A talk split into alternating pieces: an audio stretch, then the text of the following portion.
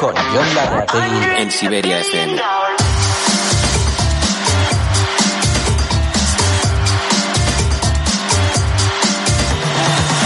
A Racha León, ¿qué tal? Hoy es jueves 26 de enero y aquí estamos en directo en Siberia FM en Gastisberry.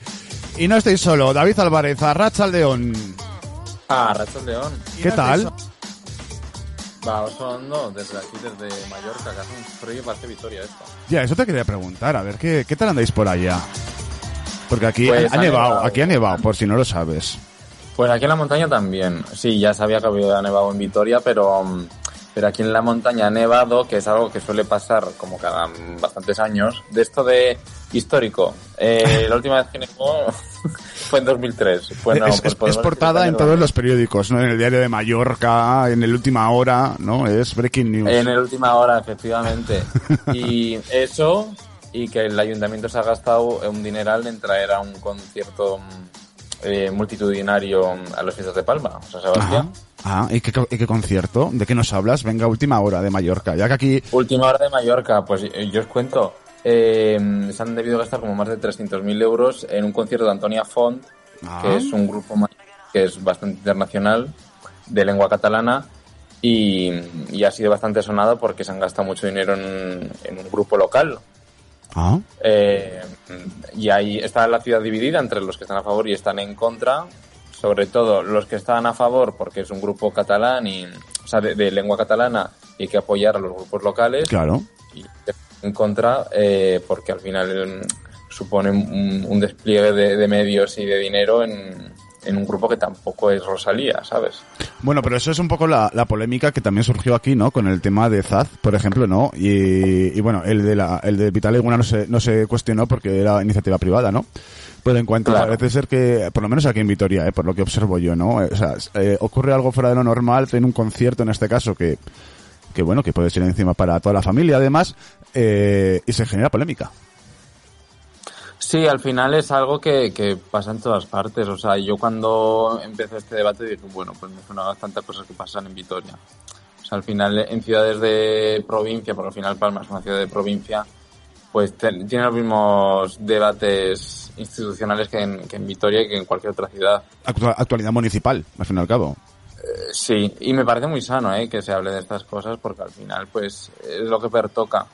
Eh, sobre todo porque el año pasado también actuó Relsby, que es un mallorquín que hace reggaetón y ahí lo hacen en castellano, y dicen que también se gastaron el mismo dinero. O sea que, bueno, Recuérdanos cuánta, cuánto dinero es. creo que más de 300.000 euros. Pero bueno, será- Y va a actuar, Antonia Font, este grupo va a actuar en Son Fusteret, que es el mismo espacio donde actuó Rosalía. O sea, estamos hablando de, de, de una esplanada mm, donde se hacen conciertos grandes. Ujú, Lafueros, ¿no? De, de- de- bueno, de- es más el Mendizabala de, de Mallorca. De Mendiza- de Mendizabala. Pues mira, eh, ha- has dicho hace un momento, ¿no? Que es el debate sano, ¿no? Y estas cosas. Pues eh, luego, al final del programa, eh, vamos a voy a hacer un pequeño resumen de cómo han sido las comisiones de esta semana en el ayuntamiento, donde se hablan de cosas muy interesantes. Y esta semana se ha debatido, por ejemplo, en el ayuntamiento de los vertidos en, en, en Gardelegui, en el, en el vertedero de Vitoria. Cuenta, porque recuerdas que cuando reventó el de Zaldívar, eh, empezaron a traer basuras a Vitoria, más basuras, aumentó, no sé qué, bueno, pues luego lo vamos a ver. Y también eh, cuántas navajas, armas blancas ha incautado la policía local en el año 2022.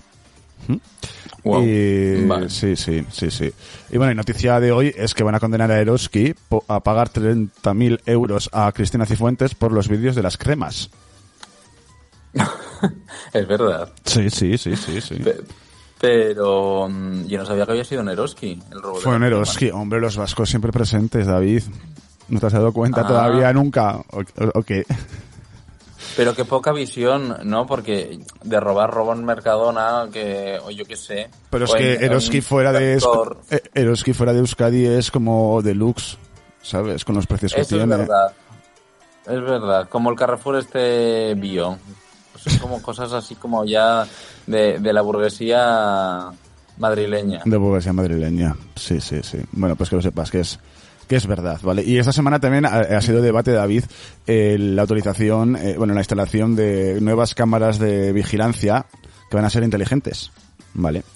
Y Ajá. claro, cuando se informó sobre esto, se especuló mucho al principio, ¿no? Eh, y, a- y esta semana se ha debatido en la comisión, que luego lo vamos a escuchar más a detalle, pero las que van a instalar, eh, pues van a, van a contar con un análisis de vida inteligente para la detección en tiempo real de situaciones que sean notificadas automáticamente al servicio policial. Am, estamos hablando de cosas así como, bueno, si pillan un hurto. Eh, a ver, aquí está la polémica, eh, porque ya, ya, ya hemos visto mucho, ¿no? Que estas imágenes en China o en Estados Unidos o, o en las estaciones de Renfe, de cercanías, que ya tienen Sí. cámaras de detección, ¿no? Entonces, claro, eh, ¿hasta, ¿hasta qué punto? La concejala ya ha dicho que no se trata de convertir Vitoria en un gran hermano. Así que bueno. Sí, sí. A mí me da igual, si ya estamos mm, suficientemente observados, nos escuchan por los móviles, o sea, que me graben por la cámara sacándome un moco en una parada de semáforo me da igual. Claro, La eso, eso te quería preguntar, ¿no? Al fin y al cabo, eh, ya, ya, ya permitimos nosotros que nos controlen. Sí, sí, o sea, del, del primer momento que compramos un smartphone, sabemos que nos van a salir anuncios del Zalando donde hemos estado mirando ropa. O sea que a mí que me graben en la calle hablando con, con la vecina del cuarto, mm, no sé. Mientras no me graben en mi baño, ¿sabes? Que es como Claro, claro. eh, bueno. ya la intimidad máxima, pero en, en la calle. Por cierto, el otro día estuvo Kainakai aquí en el programa, David. Sí, lo sé. Sí, sí, sí. sí. Dijo que, bueno, co- como titulamos, que Nakai confiesa su deseo de presentarse al Benidorm Fest. No sé, ¿qué te parece? Hombre, eh, es que me parece una de las artistas que debería ir, ¿no? O sea, tenemos que tener representación euskalduna. De hecho, hay como mm, aquí en, en- bueno, en la zona de Cataluña, países países catalans, eh, hay un artista bastante similar a ella que decimos que debería haber ido y, y creemos que Kaina Kai también. Es como carne de Benidorm Fest. Tenemos una exclusiva que no la podemos contar todavía, ¿vale? Pero se vienen Ahí ves. cositas, se vienen cositas. No Se con, vienen cositas. no con Gastisberry, ¿eh? Pero se, Ah, vale. se vienen cositas que Gastisberry ha sabido en, en primicia en relación con, con Kainakai. Así que, bueno. Em, te saco esto de Eurovisión, no va a ser tu tema ahora, pero luego creo que quieres hablar de algo relacionado con alguien o algo que ha ocurrido relacionado con el Benidorm Fest. Así es. Ajá. Así es. En un ¿Te lo titular. adelanto ya o en un titular. Adelante. O sea, uno adelante. Adelanto, por favor. Bueno, pues adelanto que es el tema de la cancelación y, y hasta dónde estamos llegando con este tema. cancelación social. ¿no? De- No, cancelación de Cancela- Benidorm Fest. Eh, bueno, sí, sí, cancelación social que puede ser de personas o puede ser de, de organismos o, o, o whatever. Hmm. Como puede, como pudo ser el Benidorm Fest el año pasado. ¿Por qué? Bueno, es que Claro, el- el- Sí, bueno, o lo, lo hablamos, lo hablamos luego, lo hablamos más, más Sí, adelante. Sí, no luego, luego lo hablamos. Porque vamos a empezar hablando del teatro principal, David. Porque no sé si sabes que, bueno, eh, cumple 100 años, ¿no? Eh, tal, un poquito más. Y tú sabes que cuando se construyó el teatro principal eh, se hizo a través de una campaña de micromecenazgo, es decir, de crowdfunding, por la aportación de los ciudadanos. ¿Tú sabías eso? Pues ahí te quedas, ¿sabes? Y... ¿Hace más de 100 años? Sí, sí, sí, sí, sí, sí. Y, y bueno, ya han preparado para este fin de semana unas visitas guiadas muy interesantes, ¿vale? Sobre la historia del teatro principal, allá pues en horario de 12 de mediodía y 6 de la tarde, eh, dos visitas en euskera y en castellano. Y, y bueno, antes hemos podido charlar con Marta Monfort, la directora del teatro principal. Vamos a escuchar la entrevista que le hemos hecho.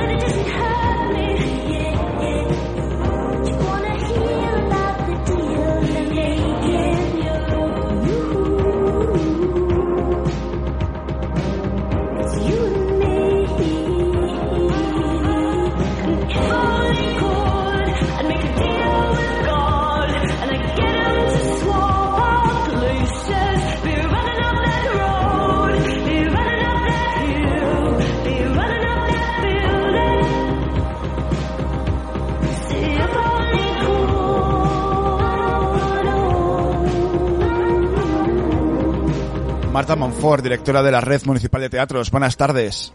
Hola, buenas tardes, Arracha León. Habéis organizado unas visitas súper interesantes, ¿no? En, en el teatro principal para conocerlo desde dentro. Sí, la verdad es que es una iniciativa que se lleva haciendo muchísimos años. Eh, siempre decimos lo mismo, nos da mucha pena no poder ofertarla más veces porque sabemos que a la ciudadanía le encanta eh, este tipo de visitas, pues porque son muy especiales, porque son para grupos reducidos de gente, están guiadas por los jefes técnicos del teatro y, y, os enseñamos un poco las tripas, aquello que no se ve cuando tú llegas a un teatro, te sientas en un patio de butacas y te dan la función, ¿no? Por así decirlo. Aquí vemos cómo es la maquinaria escénica, cómo es el trabajo día a día eh, pues de todo el personal del teatro, los oficios y la verdad es que el público lo acoge con, con muchísimo entusiasmo. Eh, claro, las plazas son limitadas porque les llevamos por sitios ahí recónditos y muchos, tengo que decir, que no son accesibles desde el punto de vista de la movilidad y nos da también mucha pena. Y, y este año en concreto, pues vamos a ofertar este fin de semana. Eh, el sábado son en, en, en, castellano y el domingo en euskera y para grupos reducidos de 25 personas y de 12 respectivamente. Uh -huh. Hablas de, de, espacios no restringidos ahí para la ciudadanía, suena, suena muy misterioso todo eso. ¿Cuál es el, el, el hueco, la cavidad más, más llamativa que hay en el teatro que, que, que tengas sí, muchas pues ganas diría, de enseñar? Sí, yo diría que es la estrada que, que, es una primera parte de, de, lo que es la torre escénica, que es donde están amarradas todas las varas uh -huh. y, y, donde puedes ver todos los tiros, las cuerdas y, y, al público le gusta mucho verlo y nuestros técnicos pues le explican cómo es, si son contrapesadas, si son motorizadas, bueno, sin entrar tampoco en mucho detalle técnico porque entendemos que pues, hay lenguajes y hay partes de los contenidos en los que no hay que profundizar tanto, pero la verdad es que ya te digo, nosotros les contamos pues lo que hacemos, eh, cómo llega la compañía, llega el camión, se descarga, cómo pues va el, vestuario a un camerino, cómo se va preparando el atrezo entre cajas, eh, cómo se bajan las varas, se cuelgan los focos, cómo se mete la escenografía, cómo se monta después el sonido. También les enseñamos la cabina, el control técnico de luz y de sonido, que está situado así en el balcón del primer anfiteatro. Y bueno, pues eso es un poco ver las tripas y ver eh, todo lo que se hace y todo lo que se prepara antes de que se levante el telón, ¿no? Como se dice. La verdad es que el público eh, lo, ya te digo, lo, sabemos que le encantan estas visitas, mm, nos encantaría hacer más, pero bueno, este enero, porque ya sabéis que nosotros en enero siempre hacemos una parada técnica para revisar la maquinaria, por seguridad y por todo, y para preparar la siguiente temporada, que ya por cierto empieza, como sabéis, bueno, este sábado tenemos flamenco, pero ya empieza, arranca el 4 de febrero, y, y, como digo, aprovechamos para, para, hacer este tipo de visitas que también hemos ofertado, John, a centros escolares. Eh, uh -huh. Entre el 10 y el 20 de enero han pasado más de 18 colegios por las mañanas por el teatro eh, haciendo también estas visitas que acogen nuestros jefes técnicos. Lo que pasa es que son muy diferentes, porque claro, eh, las de los centros escolares las hacemos para, para alumnado de quinto de primaria y estas del fin de semana abiertas a la ciudadanía son para adultos, pues porque desde el punto de vista del enfoque de los contenidos y de cómo plantear la visita no tienen nada que ver. Por ejemplo, estas visitas del fin de semana para adultos duran hora y media, dos horas, mientras que las de los centros escolares eran de una horita, pues porque tampoco es fácil tener a, a los chicos a esa edad no más de una hora con la atención la verdad es que están con los ojos abiertos, les encanta luego ir a la cabina, hacer efectos de sonido. Bueno, la verdad eso, es que la magia del teatro ¿no? es, sí. Eso te voy a preguntar, ¿no? Los, los chiquis, ¿no? Hay a ver qué, qué, qué dicen, ¿no? Cuando ven el, Pues preguntan unas cosas que no os podéis ni imaginar, preguntan pues muchas. Además luego, para los chiquis sí que luego hacemos una pequeña escena que la hace la compañía Pet Limbo, donde, eh, donde pues bajamos las varas, ponemos el sonido, cambiamos las luces, echamos humo, pues para que vean un poco todos los elementos eh, escénicos que, que acompañan a, a, una representación teatral, ¿no? Ajá. Preguntan cosas, y, y, bueno, desde que, ¿y ya conoces a tal actor? ¿Y qué hacen? Las, a la gente le gustan mucho los anecdotarios, ¿no? Que luego realmente en un teatro no hay tantos, pero claro. bueno, pero la verdad es que es, es una actividad muy disfrutona, yo sé que el público lo agradece mogollón y ya te digo que nos gusta muchísimo poder ofertarla. Pena que no lo podamos hacer más, pero claro, esta actividad es incompatible con los espectáculos y bueno, y, y, los espectáculos al final llegan a 950 personas y esto pues a, a, en total no son ni 100. Pero bueno, vamos a seguir haciéndolas porque nos encanta, la verdad. Uh -huh. eh, ¿Cuánta gente hace posible la apertura del teatro, Marta? Bueno, pues fíjate, nosotros somos un equipo en el que hay seis jefes técnicos que evidentemente no, no trabajan todos los días, más o menos por cada espectáculo están dos. Eh, luego hay un equipo de producción y gestión de, de cinco personas hay dos administrativos, hay cinco personas encargadas de la limpieza y el mantenimiento del teatro, hay dos conserjes, estoy yo que me encargo de la programación y de la gestión, y luego además tenemos eh, externalizado pues eh, el servicio de taquilla, que ya sabéis que está en Esterieva, que llevan ahí toda la vida, más técnicos de apoyo auxiliar para montar espectáculos, o sea, de iluminación, maquinaria, etcétera, más el personal de acomodación. O sea, en realidad, eh, el día que hay una función hay más de 25 personas trabajando. Depende de la complejidad del montaje, pero entre taquilla, acomodación, eh, los jefes técnicos, los jefes de sala, eh, el conserje, como digo, bueno, pues es, es, un, es un trabajo maravilloso, pero que necesita muchos recursos humanos, la verdad. Claro, claro. ¿Y, y cómo son los camerinos? ¿Son como nos los imaginamos Bueno. ahí de, de hollywoodienses o...? Eh, son muy sencillos, o sea, porque este teatro, como todos sabéis, es, pues es muy antiguo, pero la verdad es que yo siempre digo que hay que felicitar al equipo de mantenimiento y de limpieza del teatro porque está impoluto. Son sencillos, son blancos. Nosotros tenemos eh, seis camerinos individuales, algunos tienen ducha, otros tienen solo lavabo. Y bueno, pues son más o menos de, pues como una especie de habitación de hotel pequeñita, por así decirlo. Y tienen su silla, su espejo, su, su lavabo. Y luego tenemos dos camerinos colectivos muy grandes en el sótano del teatro, pues donde mm, divididos en femeninos y masculinos, pues donde eh, acogemos a los músicos o a los coros o a los cuerpos de baile, agrupaciones un poco más grandes. Y luego es muy curioso porque los artistas se distribuyen pues según, mm, o sea, yo te digo que hay compañías de teatro donde si los dos ah, intérpretes protagonistas, aunque uno sea hombre y otra mujer, pues se cambian juntos o a veces van por separado y eso que las compañías siempre cuando vienen ponen el cartel, ¿no? Pues aquí hay Tana Sánchez Gijón, aquí. Carlos Hipólito, aquí tal, pero luego ellos pues se, se adecúan y se amoldan como quieran. La verdad es que es trabajo y es un procedimiento muy natural y muy orgánico y les sale así y es su día a día. ¿Ha habido alguna vez algún objeto perdido así llamativo en los camerinos?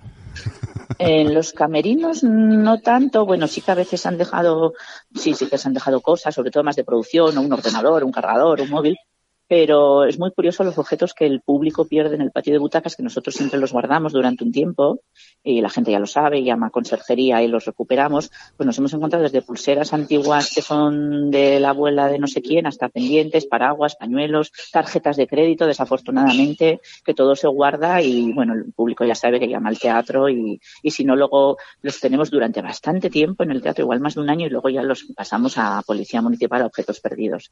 Pero bueno, es, si un día podíamos montar un rastro con eso, sí. sería divertido. Una obra, ¿no? Ahí, eh, con los Sí, sí, sí, perdidos. sí.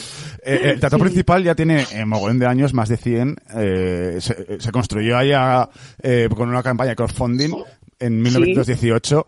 Eh, el Ese término no existía Ya, entonces, no- pero no sí que fue. Sí, pero Sí. eh, el teatro goza de buena salud aquí en Vitoria. Vamos a los años, me remito. Eh, ¿Cómo está la Sí. salud actual del teatro y cómo ves la del futuro?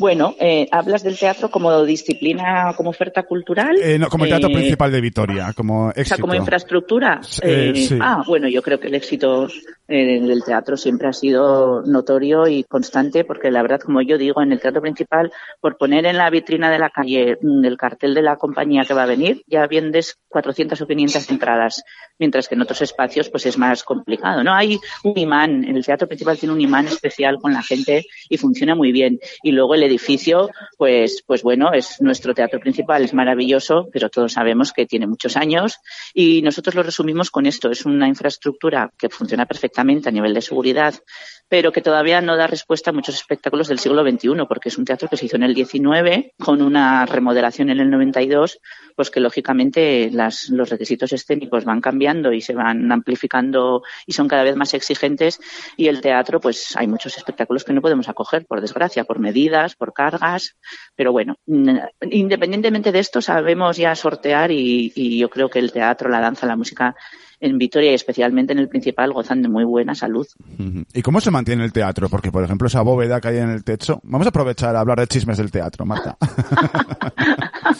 Eh, bueno, pues eh, ya te digo que bueno hay un hay- el mantenimiento eh, evidentemente es muy riguroso porque hay que mantener las instalaciones, las climatizaciones, eh, todo. Bueno, yo no soy muy especialista en esto, ¿eh? así Ya, que tampoco me voy a meter en el jardín. ¿eh? Yo a mí háblame de programación y de gestión.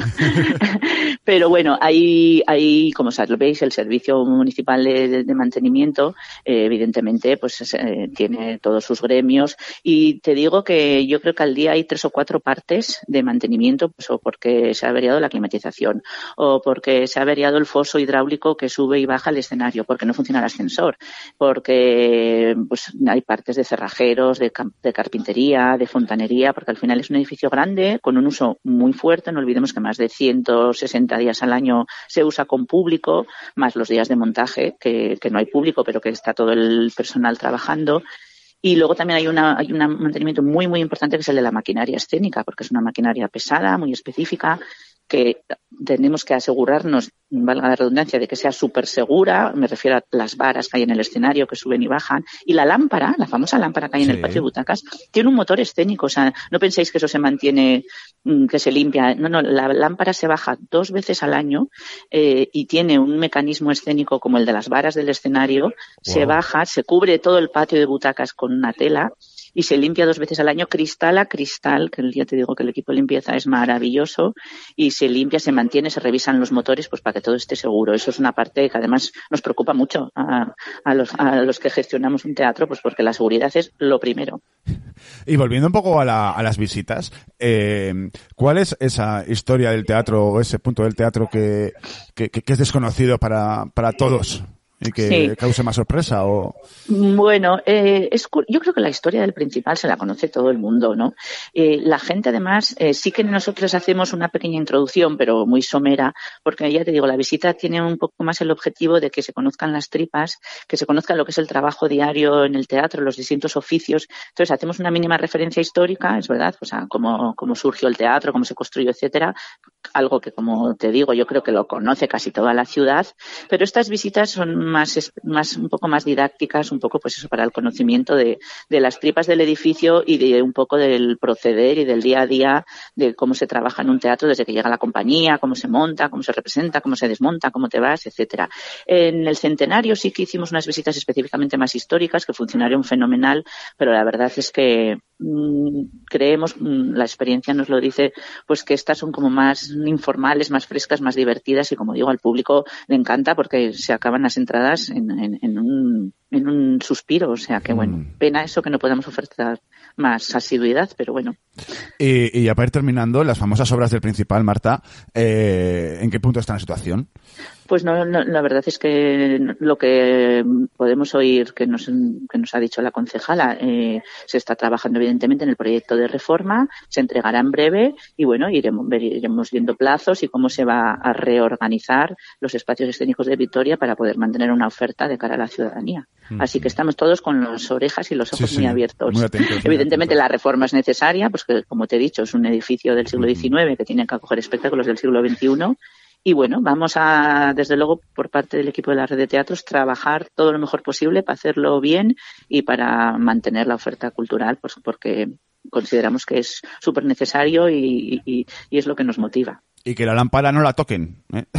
Eso es, eso es. Bueno, no no, sé- que está muy limpia. También aparte, que muy bonita. No sé si quieres decir algo más, Sí. Marta. No, agradeceros por la difusión y, como siempre, agradecer al público y a la ciudadanía pues que, que siga teniendo esa respuesta tan entusiasta con nuestra oferta y que nos vemos en el teatro. Muy bien. Muchas gracias, Marta. Gracias a vosotros. Buenas tardes. En Siberia FM.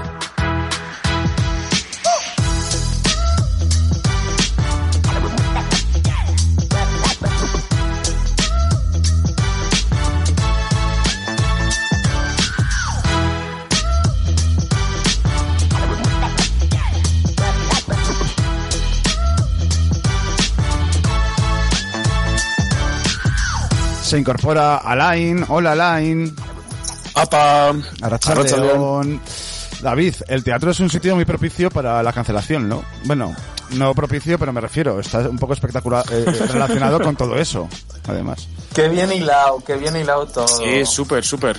Sí, sí. Porque, a ver, vamos a hablar de, de- de lo de la cancelación social, ¿no? Que hablábamos antes al, al principio del, del programa. ¿Por qué quieres hablar de esto, David?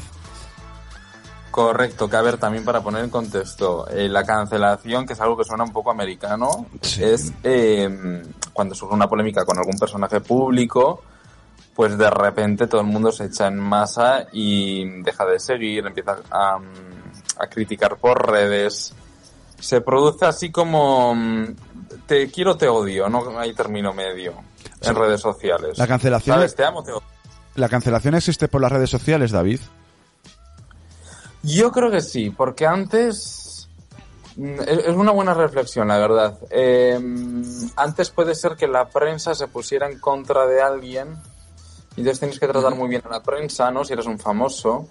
Pero hoy en día eh, ya no necesitas a la prensa. O sea, como digas algo en una entrevista y se malinterprete o whatever, Sí, sí, sí. directamente la gente te hace la cruz. Sí. Ujú. O sea, que, que- que van de puntillas todos los famosos cuando hacen alguna declaración. Está el humor. Bueno, eh, Sí, adelante. Estamos hablando también de que ahora mismo es la, es la época de- del ofendidismo, ¿no? O sea, ahora hay que ser políticamente correcto en todo momento y con todo el mundo. Sí, pero esto algo es curioso, que, que es algo que critica mucho la derecha y luego son los primeros que se ofenden eh, con los pronombres, con cosas como que las nuevas generaciones tenemos muy asumidas, ¿no? Pero, pero la gente de la derecha, que normalmente suele ser pues gente mayor y, y muy cerrada de mente, se ofenden.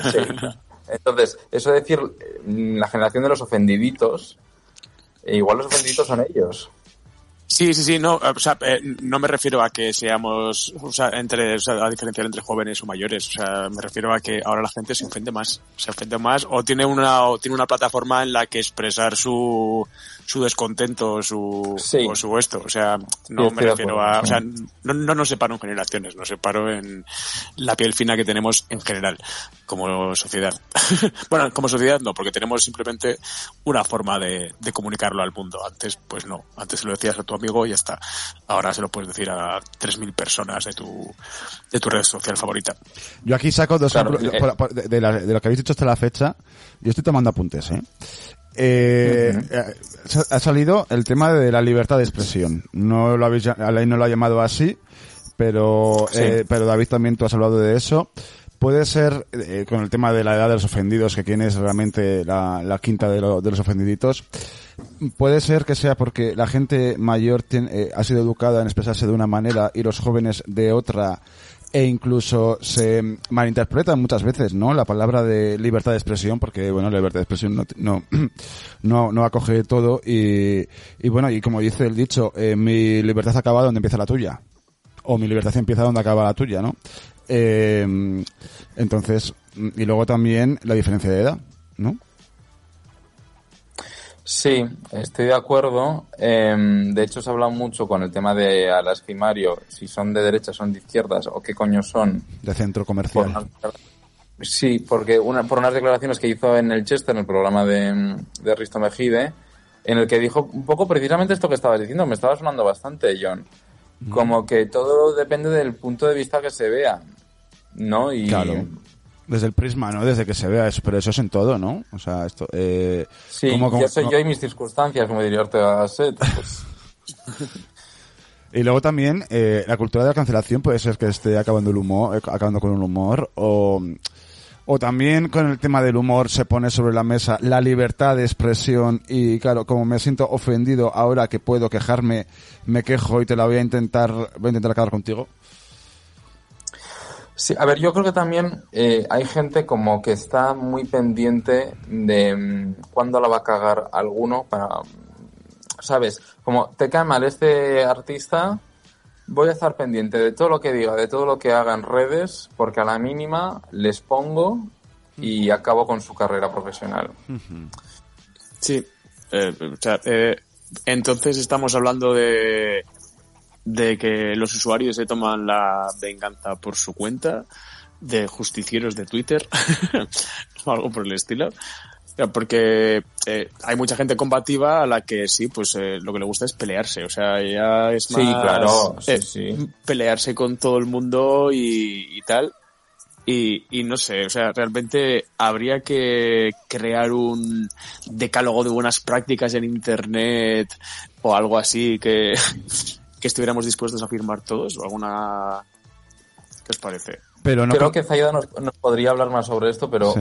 eh, me parece que hay mucho de lo que mm, hablar a nivel legal en Internet, como que es algo que acaba de salir, como quien dice, y, y todavía queda mucho recorrido por estipular de qué está bien y qué está mal.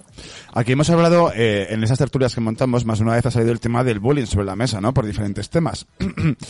Eh, ¿Y este no es un tipo de bullying también?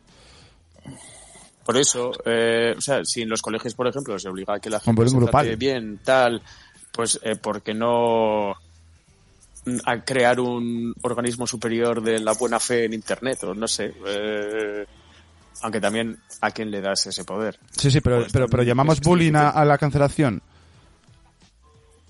O sea, eh, bullying solo es en el entorno escolar, se llamaría de otra forma, pero sí. Claro, eh, es como moving en el trabajo, ¿no? Eso es. Eso Sí, sería Tendrá otro nombre. otro término sí que no conocemos. Y la, Pero- y la cancelación viene por no seguir la opinión general. No, creo que viene más por, por una mala praxis, ¿no? De, de, de las redes sociales.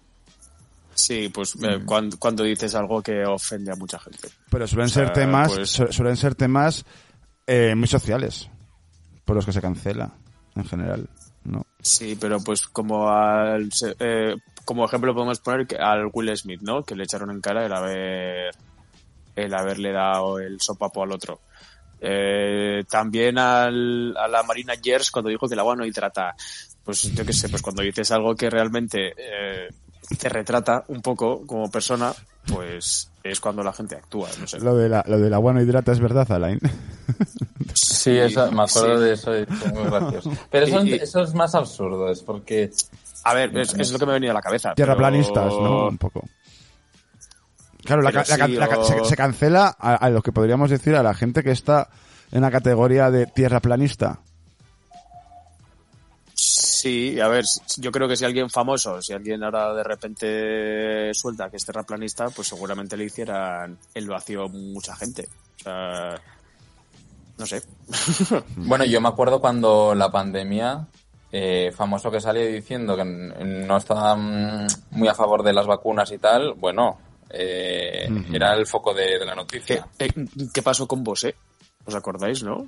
Sí, sí, Sí. claro. O, o con la o con esta Con Victoria mujer de, de la nariz grande también eh, No sé, de Palma. presentadora, no, la, Vi- la otra. Victoria Abril, ¿no? Bueno, No. Victoria Abril creo que también. eh, no, la que digo yo es presenta Sálvame también a veces. Ah. Eh, Ah, la Paz Padilla. La Paz Padilla, la Paz Padilla también, que sí, con lo de la... O sea, cuando explicó cómo funcionaban los virus Sí, y es estas verdad, cosas, es pues... Pues eso, pues son gente que dice chorradas que no tienen mucho sentido hoy en día y la gente dice, pues ¿para qué? Voy a seguir tus chorradas, pues paso de ti. Que a veces es en redes sociales y otras veces es en una entrevista corriente de toda la vida, ¿eh? O Claro, sea, pero- que al final van pero- de redes sociales, pero no tiene nada que ver. Pero en redes sociales se difunde más. Sí, y, y todo el mundo da su opinión, cosa que antes igual salía en una revista y tú lo comentabas en un bar. Ahora sale de, Ahí está. eh, en el Lola y esa portada de Lola sale en los programas, de los programas va a las redes, o sea, como Eh, que sigue todo corrido. ¿Qué ha pasado con el Anthony David? Pues un poco lo mismo, ¿no? En este caso ha sido más por el programa de televisión, pero también, pues de tener trabajo, de tener tal, no sé qué, pues como hizo lo que hizo, le han cancelado. O sea, le han Claro. cancelado, que directamente le han cancelado el contrato, le ya no sale en ningún lado, tiene que llevar un perfil bajo porque la gente, pues, sabe lo que ha hecho y le... Bueno, sabe lo que ha hecho, no sé. Sí, pero al final es por, son, por, pero- es por una conducta eh, que ahora no se acepta. ¿no? O sea, la cancelación, ha, la, la cancelación ha surgido porque ahora no se aceptan eh, comportamientos que, que antes sí se permitían, pero que ahora no.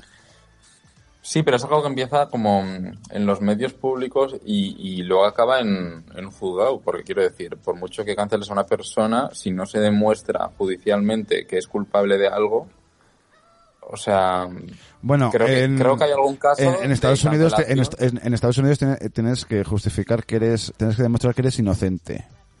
Vale, o sea, porque, Mira, eres, por porque eres culpable. Aquí, aquí, eres, aquí eres inocente hasta que se demuestre que eres culpable. Pero es que al final estás hablando del escarnio público, ¿no? Del señalamiento Pero me acaba de venir a, público. a- a la cabeza lo de Johnny Depp.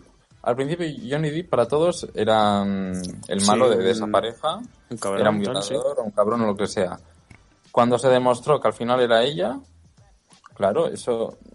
O sea, eh, al final la última palabra tienen los jueces. Claro, eso siempre. Eso, eso luego, luego hay que demostrarlo, ¿no? Cualquier detención que hay, eh, luego hay que, hay que demostrarlo porque mm, eres presunto. Por eso, perdón, por eso eres presunto. Eh, mm, vamos a cambiar de tema, ¿vale? Ir pensando vuestras opiniones porque luego va a llegar el turno de ruegos y preguntas. Que seguro que tenéis algo que Vale. comentar por ahí porque a vosotros os gustan los perretes. Em, sí, o sea, yo... yo- A ver, a ver, a ver.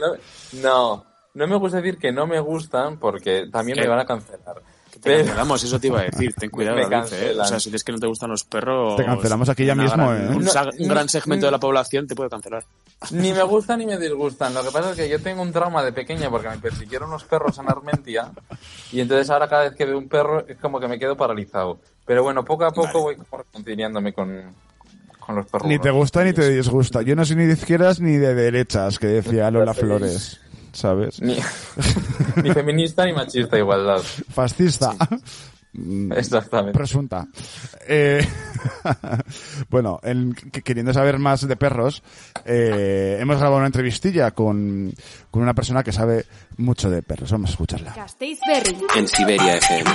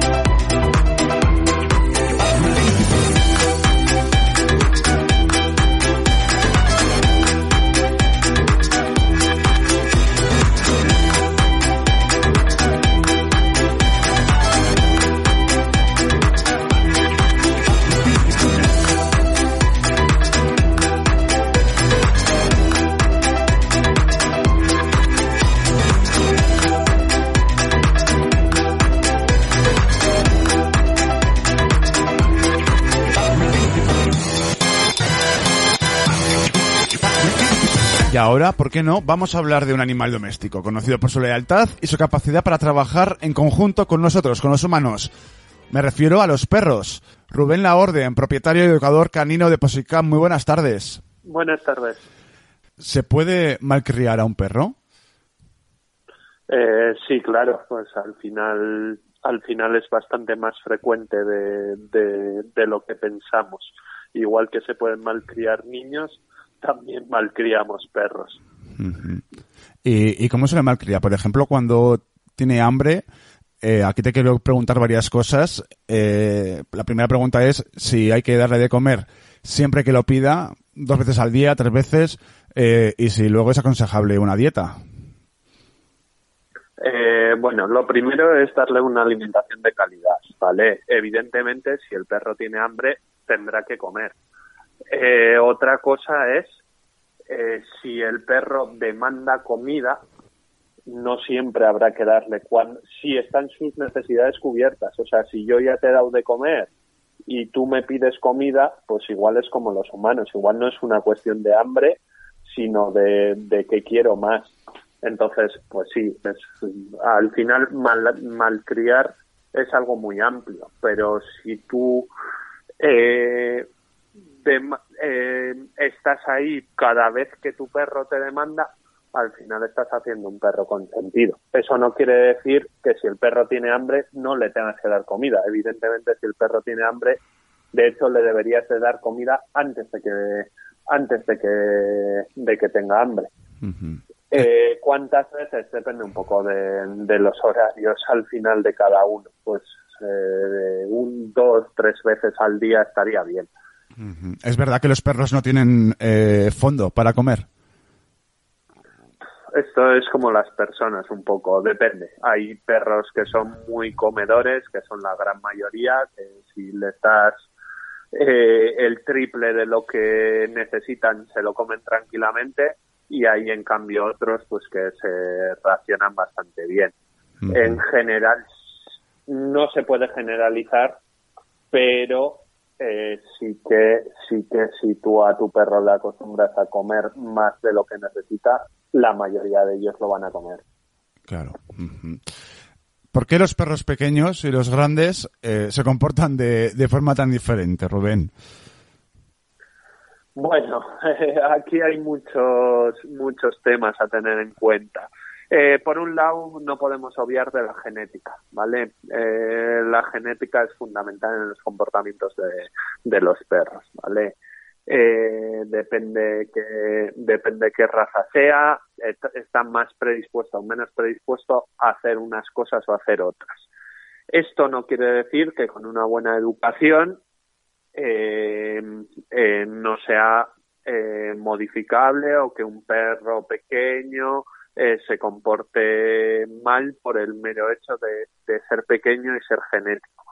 Eh, al final eh, hay que tener en cuenta las, las, las pautas preprogramadas del perro.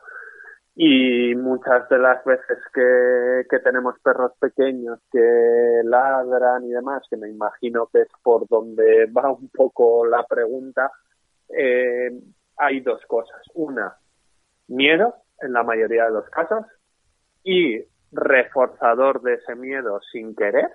Hemos reforzado la conducta de ladrar, amenazar y luego, por otro lado, aquí hay una sobre protección de esos perros pequeños. O sea, hay cosas que permitimos hacer a nuestros perros pequeños que jamás se nos ocurriría permitírsel, permitírselo a un perro de 40 kilos. Hombre, hay gente que trata a los perros pequeñitos como si fueran bebés, ¿no? Y les Sí. nombran de manera eh, con diminutivos. Que no sé si eso dice mucho de nosotros, ¿no? De- de- del ser humano No, para tratar no. a un perro. Eh, hay, hoy en día se venden carritos de bebé para perros eh, sanos. Una cosa es que tu perro esté enfermo, que no pueda Sí. andar X kilómetros y lo tengas que llevar, perfecto. Y, y otra cosa es que tu perro sano, que tiene que andar, pasear y oler el mundo, eh, le lleves en un carrito de bebé. Eh, dice, pues eso, de, de cómo tratamos a los perros y de los problemas que esto genera en los perros, que muchas veces no somos conscientes. Claro, eso te quería preguntar, ¿no? También porque el- los perros también necesitan una buena salud mental, digo yo, ¿no? Porque al Sí, final eh, les afecta muchas cosas. Sí, al final los perros son animales sociales eh, y tienen unas necesidades eh, que cubrir. Entonces, nosotros, por ejemplo, nosotros vemos el mundo, todo lo que hacemos o la mayoría de las cosas que hacemos es porque las vemos, leemos, vemos la tele, nuestro principal sentido es la vista, mientras que el perro es el olfato. Entonces, un perro tiene que tiene que oler el mundo, tiene que correr, tiene que jugar, tiene que perseguir, tiene que transportar. O sea, hay un montón de cosas que tienen que hacer en su día a día para cubrir sus necesidades y ya no para el- la típica frase de al perro hay que cansarlo, no, al perro lo que hay que hacer es cubrir sus necesidades para que esté satisfecho y gracias a estar satisfecho tener una emoción, una emoción, una gestión emocional correcta. Es que al final los perros son animales eh, sociables. ¿Por qué se han convertido en, en los fieles amigos ¿no? de, del ser humano? Eh, ¿Se ha sido algo buscado? ¿Tú qué, tú qué crees? ¿Se ha sido, ¿Por qué ha sido, algo, Sí, se ha sido algo mutuo? No sé. Sí, al final, al final ellos han aprendido que gracias a nosotros se vive de una manera eh, cómoda, por decirlo de alguna manera, y luego a nosotros en el antepa antes nos servían de utilidad, pues el perro de caza para cazar, el perro que protegía nuestras casas para proteger, y luego poco a poco se ha ido pasando todos esos perros de utilidad a perros de mascota. ¿Qué pasa con los perros de mascota? Que es maravilloso tener una mascota, pero ¿qué pasa? Que cubren una necesidad nuestra humana. La necesidad de, de, de- de dar amor, por decirlo de alguna manera. Sí. Al final. Compañía, ¿no? día- Compañía. Eso es, eso es. Hoy en día cada vez nos vamos más tarde de casa. Nos vamos de casa, nos vamos con nuestras parejas y no es como antes que enseguida tenías los hijos. Ahora la mayoría de parejas eh, se echan un perro. Sí, eso te iba a decir, cambian un, un hijo por un perro, ¿no? Eso es, eso es. Están en edad de, biológicamente, de criar niños, por decirlo de alguna manera, y en cambio, pues por, por, por trabajo, por economía, por, por ocio, por un montón de cosas, pues cada vez tenemos los niños más tarde. Eh, ¿Qué cubrimos con esos niños? Pues por decirlo de alguna manera, los cubrimos con perros. Eh, ¿hay al- ¿Habría algún problema por esto? No debería, siempre y cuando al perro se le trate como un perro. Y se le trate como un perro no quiere decir ni chillar, ni gritar, ni, o sea, quiere, quiere decir cubrir sus necesidades, porque las necesidades de un perro y las necesidades de un humano pequeño no tienen nada que ver. Mira, relacionado con eso, Rubén, eh, ¿cómo podemos preparar al perro para la llegada de un nuevo bebé o un nuevo miembro a la familia? Eh, eh, sobre todo, sobre todo, sobre todo, eh, poniendo las normas que, haya, que vaya a haber cuando llegue el bebé, poniéndolas antes de que el bebé llegue. Me explico, pongo unos ejemplos. Si tu perro tiene permitido de toda la vida, el perro tiene cinco años, por poner un ejemplo, y va a llegar un bebé a casa y tú durante cinco años le has permitido subirse al sofá o correr por casa o jugar con cualquier cosa mientras va corriendo por casa. Claro, luego cuando llega el bebé y el bebé empieza a andar, todas esas cosas no se las... Lo lógico es que no se las permitas porque puede haber accidentes. Por lo tanto, es muy, muy, muy importante que todas esas cosas que en un futuro vayas a prohibir o vayas a controlar eh, cuando llegue el bebé o cuando el bebé esté en una fase de, de iniciar a andar y demás, eh, que empiecen antes. Según tengáis la noticia, según tengan la noticia de vamos a tener un bebé, eh, debería de ir cambiándose poco a poco esos esos problemas. O sea esas esos cambios de conducta esos cambios cambios de reglas de, de convivencia por decirlo de alguna manera Si tú cuando llega el bebé le vas a seguir permitiendo subirse al sofá no hay ningún problema. Pero claro si tú tienes el bebé no se lo vas a permitir por lo que sea. Y el perro asocia que desde que ha llegado el bebé su calidad de vida y sus privilegios han disminuido, pues es muy posible que los asocie al bebé. Y de ahí, pues depende un poco del carácter del perro, puede generar conflictos muy, muy serios y muy importantes.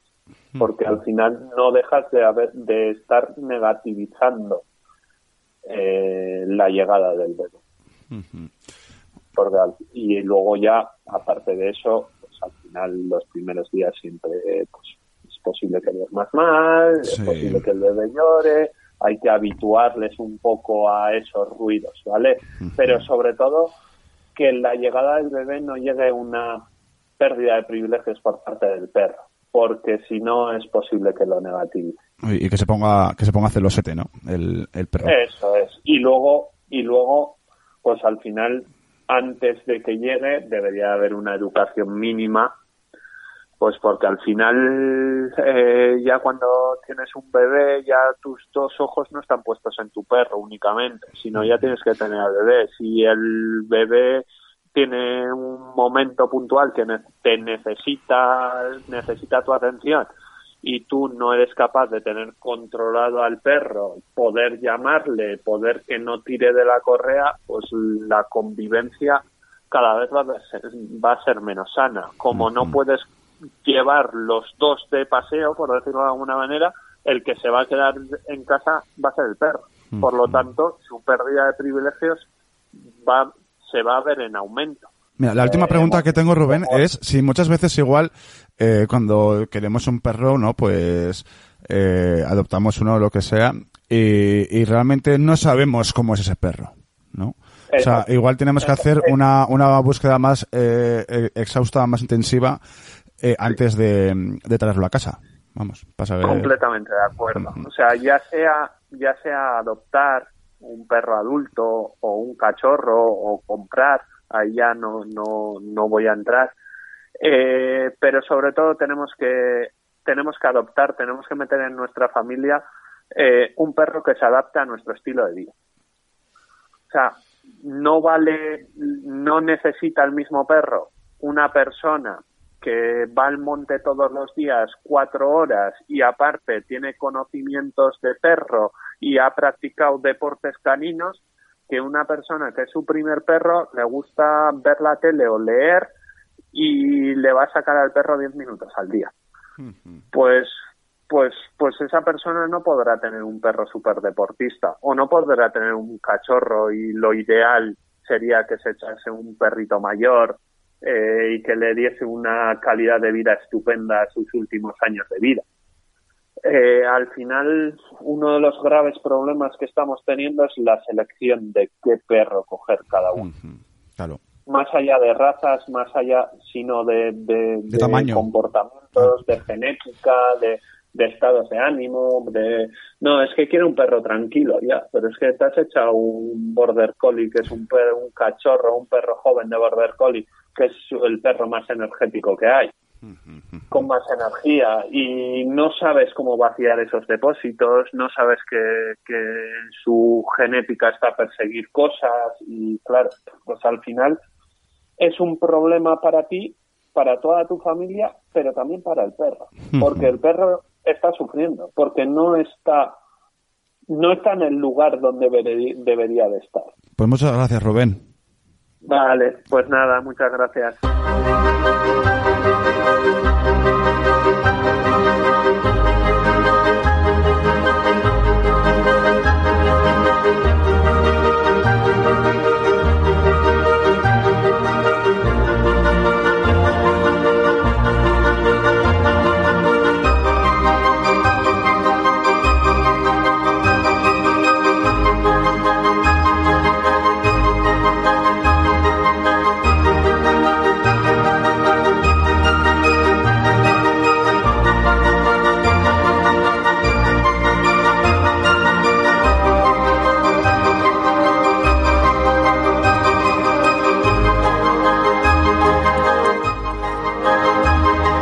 Gusta esta sintonía, esta cancioncita que suena de fondo, chicos?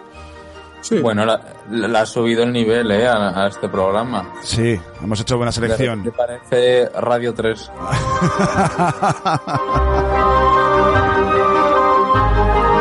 Que nos pongan, oye, en Radio 3 hay programones, eh. a mí me gusta el de mediodía, el de Chumba Chumba, eh, 100 120 grados o algo así, no sé, no me acuerdo. Eh, vamos a seguir con el tema de la cancelación, ¿vale? Que por cierto en Radio 3 han cancelado varios programas muy buenos en los últimos años, eh, de personas. Porque, a ver, David, es que no sé muy bien cómo quieres eh, enfocar esto, si quieres dar, cuántos nombres quieres dar, eh, si Podemos somos- decir iniciales, como en Sálvame. Podemos dar iniciales. Venga. N.G. N. punto- M. punto Rajoy. Vale. N.Rajoy. MG. Sí. Te queremos. Bueno, pues empezamos A ver si lo con, tenemos con pronto. M. punto. M. eh, eh, M. Malbert. M. punto Be- Malbert. Vale. Para, que- para los que no conozcan, es un youtuber mm, bastante conocido de internet que, bueno, mm, la gente lo conoce por hablar muchas veces, comentar eh, las galas de OT, ¿vale? Sí. Y ha sido uno de los elegidos este año por TikTok para comentar el Benidorm Fest. ¿Qué pasa? Ya mm, suele ser una persona polémica de por sí, Pero la última viene de que eh, muchos cantantes, artistas eh, se han dado cuenta de que Malver tenía una cuenta alternativa, anónima, en la que iba criticando eh, artistas como Lunaki, que el año pasado estuvo a punto de, de participar en el Benidorm Fest. ¿Y cómo se, han dado, cómo se han dado cuenta? Pues se han dado cuenta por nuestro querido amigo y colaborador Noé Guzmán, N.G. Ujú. Que ha declarado que mm, eh, a través de esta cuenta Malver esposeaba, como se suele decir en las redes, a, a nuestro amigo Noé de las cosas que publicaba en su círculo de amigos de, de Twitter, el círculo verde. Cosas que comentaba del trabajo y tal. Esto es muy interesante, ¿no? Eh, y ahora vamos a consultar con Yaiza, que últimamente no puede venir al programa, pero vendrá, a ver si las cosas que se publican en tu círculo íntimo de amigos en una red social eh, es un delito que lo, que lo expongan, ¿no? Porque sí que lo es, por ejemplo, que te cojan una foto. ¿Sabes? Porque no, tú, eh, no te pueden coger una foto tuya de tu perfil de Instagram y pasarla. Es un delito, ¿no?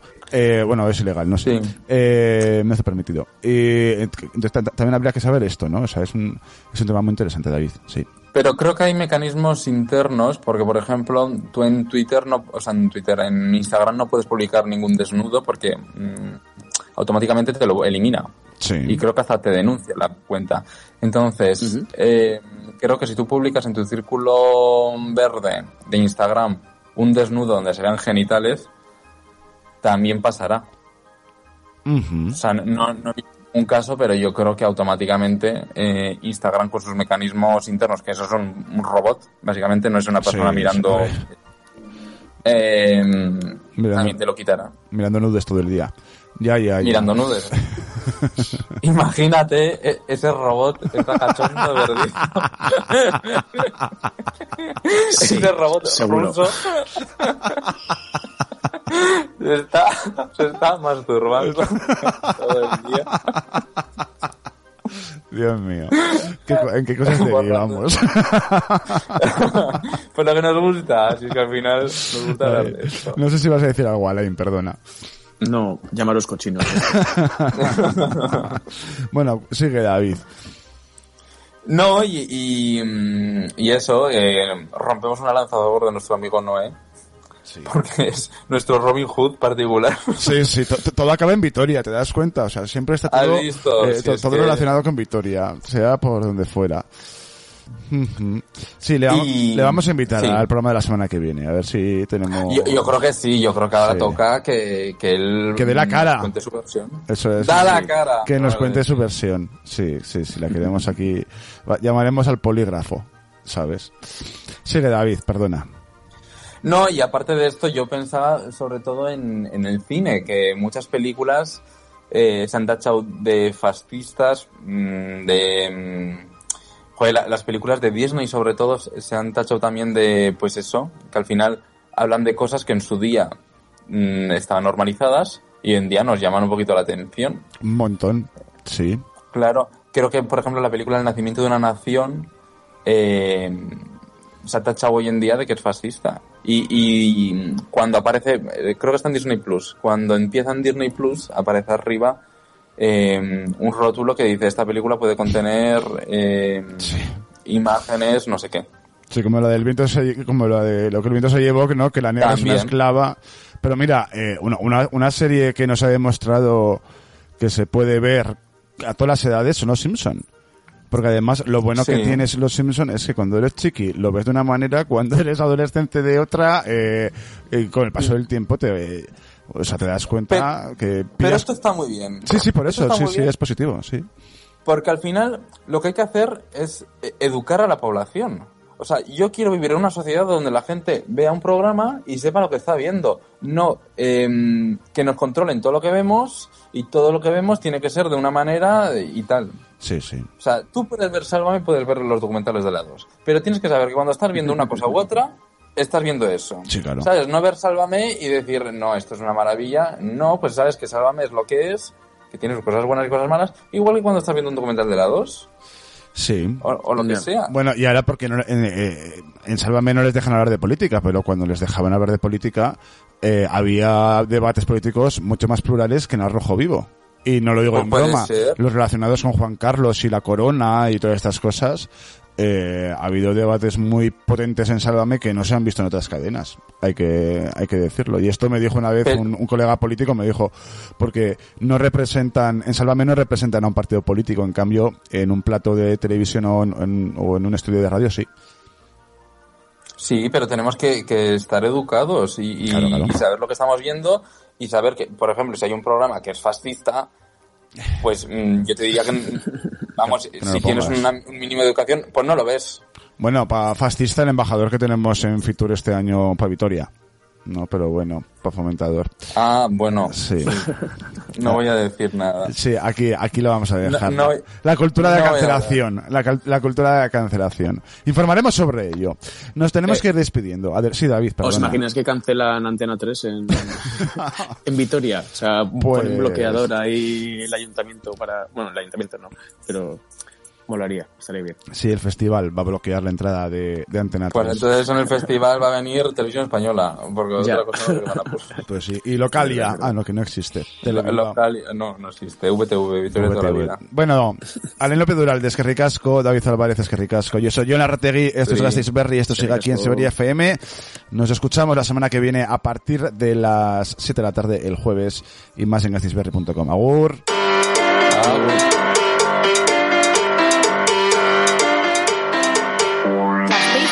En Siberia FM.